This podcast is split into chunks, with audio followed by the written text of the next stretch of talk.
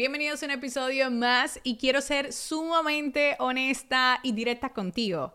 Deja de pensar con el bolsillo tuyo cuando estás vendiendo. O sea, el día que yo entendí esto, todo cambió. Fíjate algo, muchas veces nosotros cuando vemos una solución, imagínate que vas con tu pareja, con un amigo, un familiar a una tienda, uno de los dos dice, ay, qué caro. El otro dice, pues no es tan caro. Esto te habrá pasado quizás no solamente en centros comerciales, sino en restaurantes o hasta cuando uno estaba en la universidad o en el trabajo. Puede ser hasta con un café. Ay, menudo café tan caro. Y el otro dice, pero si está buenísimo, si el, precio no importa cuando está tan bueno. ¿Por qué? Porque cada uno de nosotros le va a poner un valor a los productos y a las soluciones y a los servicios que se nos enfrenta, pero también cada uno de nosotros tiene otras prioridades. Entonces, pongamos el siguiente caso. Estamos en un momento donde tú quieres un plan de nutrición para llegar a tus objetivos, ya sea pues aumentar tu masa muscular y volverte un poquito más fuerte, o ya sea una pérdida de peso. ¿Qué pasa? Hay nutricionistas que cobran hasta 10 mil dólares, ¿ok? Al mes por tratarte. Y hay otros nutricionistas que comienzan con una sesión de 20 y 30 dólares. Y ya ahí hablan contigo, te ayudan y te dan inclusive la primera dieta del primer, de la primera semana o del primer mes. Entonces, ¿por qué hay gente que paga 10 mil y mucho más por nutrición y hay gente que paga 20 y 30 dólares por nutrición? ¿Qué pasa? ¿10 mil es muy caro? Pues depende. Porque si yo, por ejemplo, eh, necesito sí o sí mejorar mi salud, eh, o yo, por ejemplo, tengo un granito para el cual tengo que estar en mi mejor forma posible, a lo mejor 10 mil dólares para mí, debido a la alta prioridad que yo tengo, ¿vale? A lo que yo genero, a lo mejor no me parece costoso.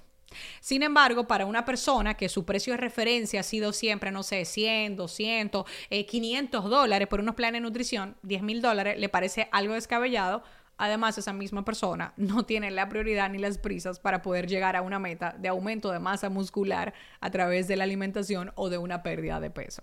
Entonces, ¿por qué te cuento esto? Porque fue lo que te dije, deja de pensar con tu bolsillo cuando estás vendiendo. El hecho de que tú no tengas esa prioridad, el hecho de que tú nunca hayas pagado, ¿ok?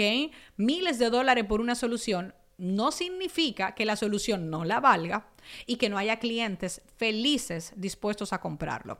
Entonces, me voy un momentico, un pasito más atrás.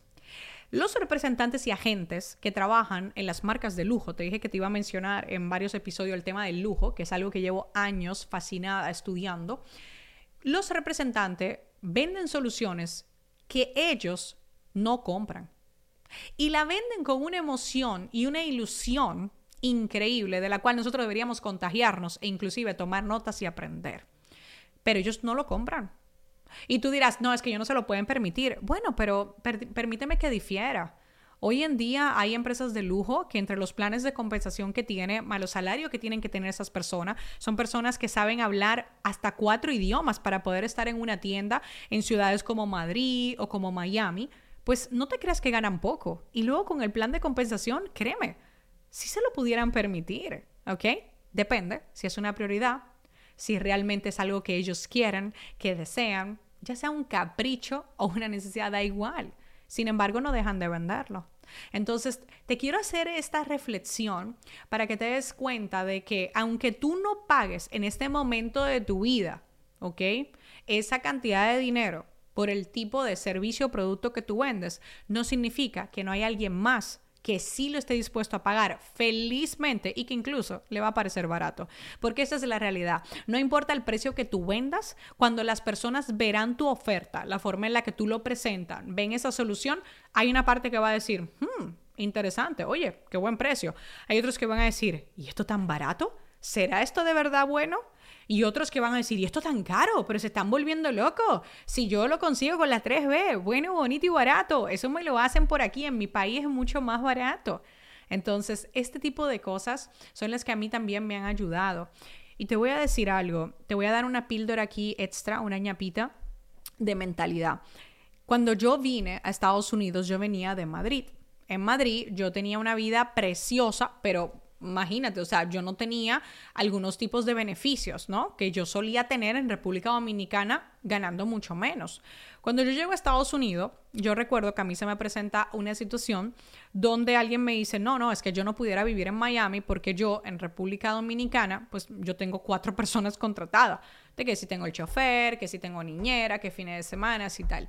Y yo recuerdo, ojo, eh, y mi mentalidad ni siquiera estaba como yo me he ido entrenando, yo no había hecho todas las terapias que yo eh, he invertido y he hecho. Es más, yo a ese momento yo no hacía terapia fija. O sea, yo creo que había utilizado en el pasado psicólogos, pero yo no tenía como quien dice a una coach en mi nómina, ¿no? Fija. Y yo recuerdo que yo me quedé reflexionando y dije, respondí, pero me salió como del corazón.